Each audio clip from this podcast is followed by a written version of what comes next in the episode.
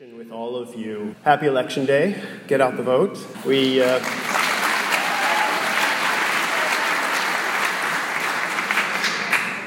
so we, we spend this hour now in the uh, era of autocracy and dictatorship. That is actually the Edo period of Japan, floating world. You thought I was going somewhere else with that.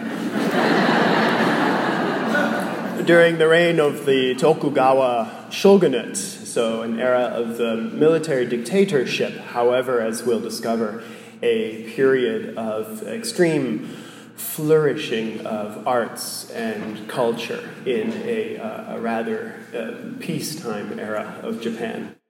This term floating world that I'm tossing around and we see in the title of the exhibition, something we may have heard before perhaps, and we know, okay, it has something to do a bit with this, this one period of Japanese culture, but what does it mean? Where does it come from? This, this has, conjures these romantic images. The Japanese term ukiyo-e, U-K-I-Y-O hyphen E, that literally translates as pictures of the floating world. Uki, meaning floating, yo, world, and A, anytime you see a hyphen and the letter E, you can translate that as pictures of or images of.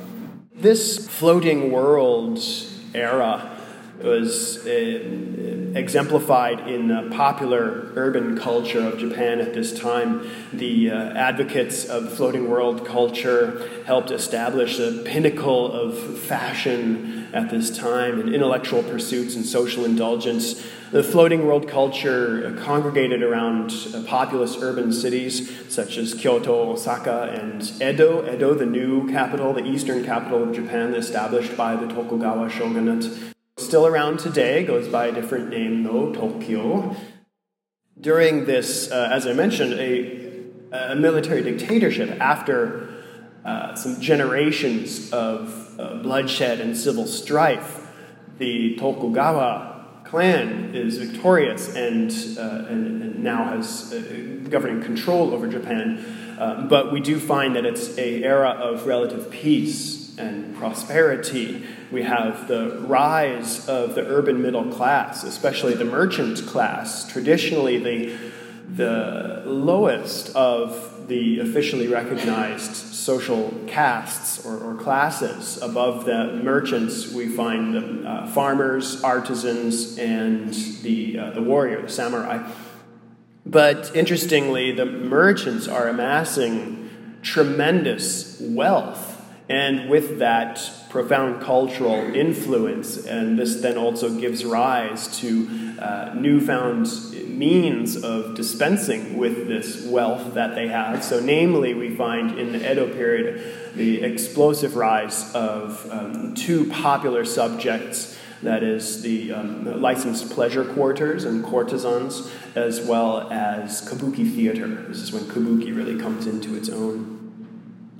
With this, we also find an, an artistic revolution in the visual culture. We have this um, representation of moments from contemporary life. We have uh, also individuals from all walks of life uh, depicted here. So people would see themselves effectively reflected in the arts. This was somewhat revolutionary at the time when previous generations it was far more popular to find uh, representations of certainly of religious imagery, historical or, or legendary subjects. But now we're finding the contemporary, immediate, mundane, everyday moments being depicted in the arts.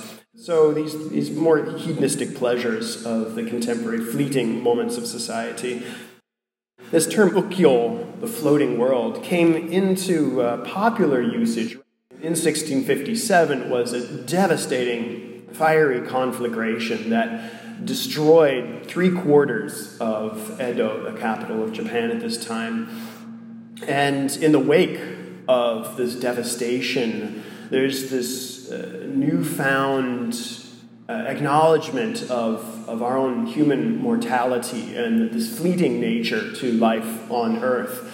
So the term ukiyo, floating world, had already existed for some time. It comes out of um, Buddhist learning, Buddhist teaching, uh, as a, um, uh, the, the, doctrine of the idea that we are uh, just floating through the world, that life around us is transient, ephemeral, and fleeting and we're just floating through like a leaf on the wind. Um, so we might liken it like ashes to ashes, dust to dust. So it's all just impermanent and transient.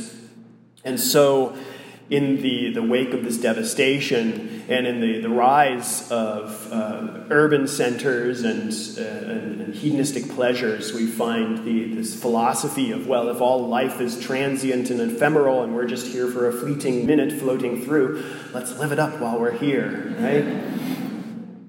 There's a great quote on screen here uh, with, from a, a noted author at the time who describes the floating world as living only for the moment, turning our full attention to the pleasures of the moon, the snow, the cherry blossoms, and the maple leaves, singing songs, drinking wine, diverting ourselves just in floating, floating, refusing to be disheartened, like a gourd floating along the river current. This is what we call the floating world.